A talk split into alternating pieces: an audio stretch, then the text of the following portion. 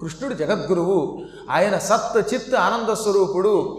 ఈ విశ్వమును పుట్టిస్తున్నాడు పెంచుతున్నాడు లయం చేసుకుంటున్నాడు తాపత్రయం తొలగిస్తాడు. అటువంటి శ్రీకృష్ణాయ ఆ కృష్ణుని కొరకు వయం మేము నమః నమస్కరిస్తున్నామని నమస్కరిస్తే అప్పుడు నీకు పాండిత్యం ఇస్తాడు ఆయన. అంతేగాని అదేం లేదు నేనే గురువునంటే ఆ తర్వాత నీకు బరువు పెరుగుతుంది. అహంకారం దురహంకారానికి గురవ్వకూడదు. ఇంత గొప్పవాడు. ఒక ఏడాది పాటు తన గురువుని మర్చిపోయి నేను నిజంగా గురువునే ఇదంతా నా కురిషే గురువులు లేరు గురువులు లేరు అన్నాడు పాపం. ఆ తర్వాత ఏమైపోయింది? అలా అన్న వెంటనే ఒక ఏడాదిలో అనారోగ్యం వచ్చింది. దగ్గు పట్టుకుంది.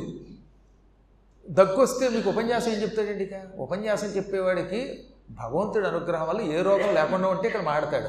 అలా కక్కు కక్కు అంటే ఇక్కడ కూర్చుని ఉపన్యాసం చెప్పలేవాడు అని ఒక వంద సార్లు అంటే అసహ్యంగా నాకు ఉంటుంది మీకు యాతనే కదా అందరికీ యాతనే కదా.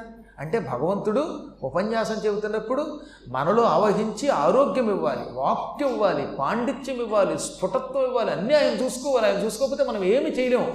ఇవాళ ఈ ముఖయంత్రం పనిచేస్తుందంటే సంపూర్ణంగా ఆ పరమాత్మ యొక్క దివ్యానుగ్రహం సద్గురువుల కటాక్షం కానండి. అది లేకపోతే మన సొంత పెత్తనంతో మనం చేయగలం. ఒక్కసారి ఆలోచించండి మనం ఎక్కడైనా. మనమే ఎవరికి వాళ్ళని మన కర్మలకి కర్తలం అయితే ఈ లోకం ఎప్పుడూ వాళ్ళ చేతిలో ఉంటుంది నియంత్రణలో ఉంటుంది. అజ్ఞానంలో మానవులు ఎప్పటికప్పుడు నేనే గొప్ప నేనే చేస్తున్నాను అనుకుంటాడు. నువ్వేమీ చెయ్యవు. ఎప్పుడైనా భగవంతుడు ఒక్క క్షణం అలా తప్పుకున్నాడా వెంటనే ఈ శివం కాస్త శవం అయిపోతుంది ఈయనకి ఏమైంది ఈ ఏడాది తర్వాత ఈ అహంకారం వల్ల దగ్గు మొదలైంది.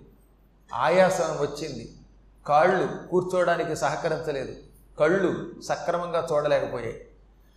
ఏకాంత భక్తుడనైన నేను ఆ జన్మలో అజ్ఞానంతో దత్తుణ్ణి విస్మరించి ఆ పాపం వల్ల అనారోగ్యం తెచ్చుకున్నాను. అనారోగ్యం ఎందుకు వస్తుంది? మా మహాపాపం అది. పూర్వజన్మ కృతం పాపం వ్యాధి రూపేణ బాధతే. నీవు పూర్వజన్మలో చేసిన మహాపాపమే వ్యాధి రూపంలో పట్టుకుంటుంది పూర్వజన్మలు అంటే కింద జన్మను కూడా అక్కర్లా. ఈ జన్మలో కింద తేడా చేసిన పాపం ఈ జన్మలో రోగం. లాస్ట్ ఇయర్ చేసింది ఈయన అనుభవిస్తాం. మళ్ళీ ఈ ఏడాది చేసింది వచ్చే సంవత్సరం అనుభవిస్తాం. అందుకే ఎప్పటికప్పుడు ఒళ్ళు దగ్గర పెట్టుకుని సత్కర్మాచరణ చేయాలి నేను చేసిన ఆ పాపం నాకు రోగం తెప్పించింది. ఆ రోగంతో తట్టుకోలేకపోయాను. కానీ వెంటనే జ్ఞానోదయం కలిగింది. పశ్చాత్తాపం కలిగింది. ఆహా! ముఖస్థుతులు చేయటం వాళ్ళ తప్పు కాదు. ఎప్పుడు మహాత్ములు కనుక వాళ్ళు పొగుడతారండి. మీరు గొప్పవాడు పొగిడారు. పొగిడారని నేను రెచ్చిపోతేలాగా పొగట్టడం మీ సంస్కారం. పొగిడినా రెచ్చిపోకుండా ఉండడం వీడి సంస్కారం. పొగడకపోవడం వాళ్ళకు సంస్కారం. పొగిడితే రెచ్చిపోవడం వీడికో సంస్కారం. అందువల్ల ఏంటంటే నేను చాలా పొరపాటు చేశాను అనుకుని అయ్యో ఈ ముఖస్థుతులకు లొంగాని సద్గురువుని విస్మరించాని ఏ గురుడి కటాక్షంతో సకల శాస్త్రాలు నాకు లభించాయో ఆ గురువు గారి విగ్రహాన్ని పూజించక అజ్ఞానంలో పడ్డాను. వీళ్ళంతా నువ్వే దత్తాత్రేయుడివి నువ్వే గురువు అంటే అది నిజం అనుకున్నాను. చాలా పెద్ద పొరపాటు చేశాను. అని ఆ అనారోగ్యం రాగానే మంచం మీద పడగానే ఏడ్చాడు. ఏడ్చి పది సంవత్సరములు మంచం పూర్తిగా పట్టేశాట ఆయన. ఆ ఏడాది తర్వాత ఆయన పురాణం చెప్పింది లేదు. ఆయన పూర్తిగా అవుట్ అయిపోయాడు. ఆ తర్వాత పూర్తిగా మంచం ఎక్కాడు. కానీ ఆ పదేళ్ళు కూడా చచ్చిపోయే ముందు గురుదత్త దత్తాత్రేయ పాహి దత్తగురు పాహి అంటూ ఏడ్చాడు పాపం. ప్రపన్నార్తి హరం వందే స్మర్తృగామి స నహ అవతనమాట. సనోవతు అంటే ఏమిటనమాట సహ అతడు. ఎవరు? దత్తాత్రేయుడు. నహ మమ్ములను అవతు రక్షించుగాక. అది కలిపేసి మనం సనోవతు సనోవతు అంటున్నారే. అది సహ నహ అవతు. నహ అంటే మమ్ములను మనందరినీ. అవతు రక్షించుగాక. ఎవరాయన? ప్రపన్నార్తిహరుడాయన. ఎవరైనా ఒక్క నమస్కారం చేసినంత మాత్రం చేత వారికి ఉన్న కష్టమంతా తొలగిస్తాడు. ప్రపన్నులు అంటే వినయముగా నమస్కరించేవాళ్ళు. ఆపన్నుడు అంటే కష్టంలో ఉన్నవాడు విపన్నుడు బాగా కష్టంలో ఉన్నవాడు ప్రపన్నుడు అంటే మాత్రం వినయంగా నమస్కరించేవాడు. తల వంచి కాళ్ళు గట్టిగా పట్టుకొని నమస్కరించేవాడిని నువ్వే దిక్కనేవాడిని ప్రపన్నుడు అంటారు.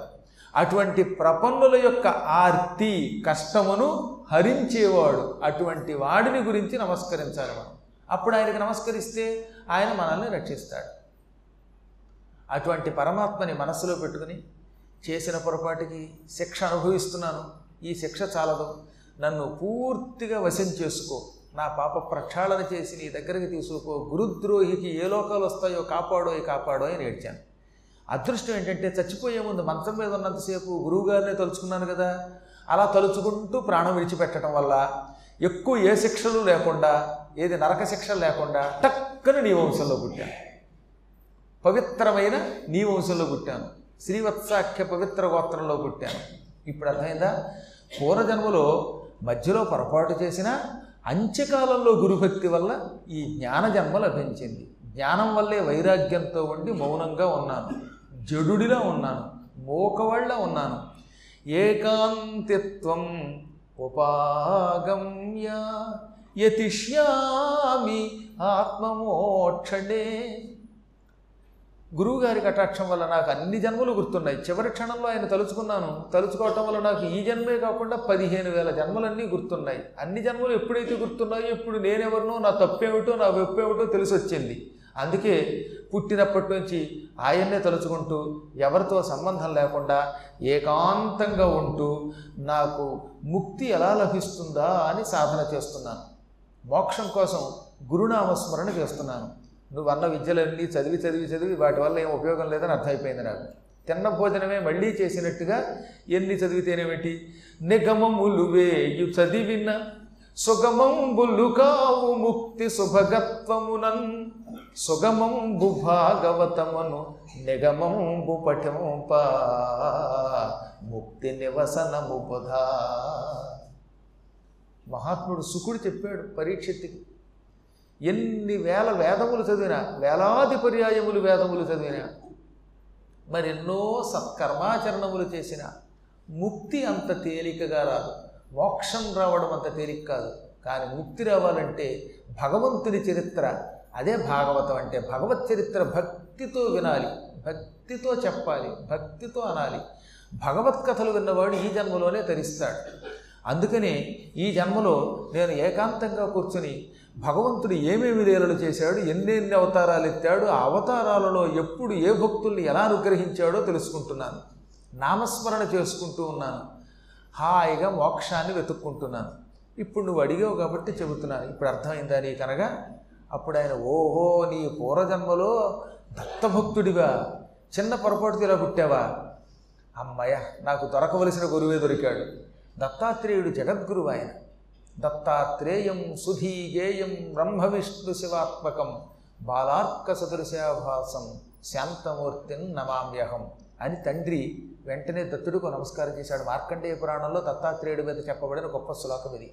దత్తాత్రేయుడు సుధీ గేయుడు గేయుడు కీర్తింపబడేవాడు. ఎవరి చేత? స్తోత్రాలు అందుకుంటున్నాడు. సుధీ బాగా బుద్ధి కలిగిన సద్బుద్ధి కలిగిన వాళ్ళ చేత స్తోత్రాలు అందుకుంటాట ఆయన. అంటే దత్తాత్రేయుని జ్ఞానులు పొగుడుతారు. జ్ఞానుల చేత కీర్తింపబడువాడు. ఆయనలో త్రిమూర్తులు ఉన్నారు బ్రహ్మ విష్ణు శివుళ్ళు ఉన్నారు అందువల్ల త్రిమూర్త్యాత్మకుడైన బ్రహ్మ విష్ణు శివాత్మకుడు బాలార్క సదృశాభాసం. ఉదయిస్తున్న సూర్య భగవానుడు ఎలా ఉంటాడో ఆ కాంతితో వెలిగిపోతాడు ఆయన. ఆయన ఎప్పుడు శాంతంగా ఉంటాడు గనక శాంతమూర్తి అన్నారు ఆయన. అటువంటి శాంతమూర్తిని గురించి నమస్కరిస్తున్నాను. నాకు జననం మరణం ఈ విశేషాలన్నీ చెప్పు అన్నట్ట. ఇదంతా ధర్మపక్షులు జైమినికి చెబుతూ నువ్వు మమ్మల్ని అడిగావుగా? తల్లి కడుపులో ప్రవేశించడం చావడం పుట్టడం ఈ విశేషములన్నీ ఆనాడు తండ్రి కొడుకుని అడిగాడు. అవి చెబుతున్నాను విను. అది వింటే నీ సందేహాలన్నీ తీరిపోతాయి. ఇప్పుడు ఆ జడుడు ముందుగా తండ్రికి పోవడంతో మొదలుపెట్టాడు మృత్యువుతో మొదలెట్టాడు మృత్యు విశేషాలు తెలుసుకుంటే జనన విశేషాలు వాటంతా అవే తెలుస్తాయి విను. మనిషికి వార్ధక్యంలో శరీరం విడిచిపెట్టే ముందు అనేక విధములైన మార్పులు వస్తాయి. నవయౌవనంలో ఉన్నప్పుడు ఈ శరీరం మంచి దృఢంగా ఉంటుంది. క్రమంగా ఈ చర్మం వేళ్ళాడుతుంది. మాంసం లోపల హరించుకుపోతుంది. చర్మం ముడతలు పడుతుంది. ముక్కులు కళ్ళు ఇవన్నీ క్రమంగా లోతు గడిపోతాయి కళ్ళలో చూపు తగ్గిస్తుంది. ఆకలి మందగిస్తుంది. ఒకప్పుడు నలభై గారెలు తినేవాడు ఇప్పుడు రెండు గారెలు కూడా తినలేకుండా అయిపోతాడు. యాభై అరవై శుభ్రంగా బూరెలు అలా తొక్కి దాని నిండా నెయ్యి పోసుకు తిన్నటువంటి పెద్ద మనిషి ఇప్పుడు రెండు బూరెలు తింటూ ఉంటే హరగట్లేదంటాడు. పూర్వం వేగంగా నడవగలిగేవాడి శరీరం మందగిస్తుంది. కాళ్ళు చేతులు చెప్పిన మాటలు వినవు. కన్నుల్ కానవు వీణులు వినవు. మా తండ్రి గారు ఒక అందమైన పద్యం రాశారు. మా నాన్నగారు యోగలింగేశ్వర శతకం రాసి అందులో రాశారు. వార్ధక్యంలో మనిషి ఎలా ఉంటాడో? కన్నుల్ కానవు వీనులున్ వినవు చేగాళుల్ పనుల్ సేయవి తెన్నై మేనిది నాదెయ్యు నాదేమి కాదన్నట్లున్నది. నా కళ్ళ కనిపించడం లేదు. క్రమంగా వార్ధక్యంలో కళ్ళు కనిపించవు. చెవులు వినపడవు. ఆ అంటాడు వందసారి పోనీ వినపడకపోతే వినపడిపోయింది పక్కవాడు సాగుపడతాడు. వినపట్లేదు చెప్పు చెప్పు అంటాడు. ఏం చెప్తాడు వీడు? ఎంత అరిచినా వాడికి వినపడదు. చేదస్తం పెరుగుతుంది. చేతులు కళ్ళు పని చెయ్యి ఈ విధంగా నా శరీరం అవడానికి నాదే. కానీ నాదేమి కాదన్నట్లున్నది. నా శరీరం నాదే అయ్యి కూడా నాదేం కానట్టుగా ఉంటుంది. నిజంగానే మన శరీరం మన మాట్లాడినప్పుడు మందెలా అవుతుందండి? మన శరీరం మందే అయితే మరి మన కాళ్ళు మన మాట వినాలిగా? అమ్మా అని లేవలేకపోతున్నావా? అంటే నీ కాళ్ళు నీ మాట వినాలా పోనీ చేతులు వింటున్నాయా? వినలేదు నోరు వింటుందా? వినదు. ముక్కులు వింటున్నాయా? వినవు. చెవులు నీవే కానీ వినబడినప్పుడు నీ మాట వినవు. ఈ విధంగా అవయవాలన్నీ మనమే శరీరము నాదే నాదేమీ కాదన్నట్టు ఉంటుంది. ఈ శరీరంలో దేని దారినది పోతాయి. ఈ తిన్నై చివరికి ఏమైపోతుంది?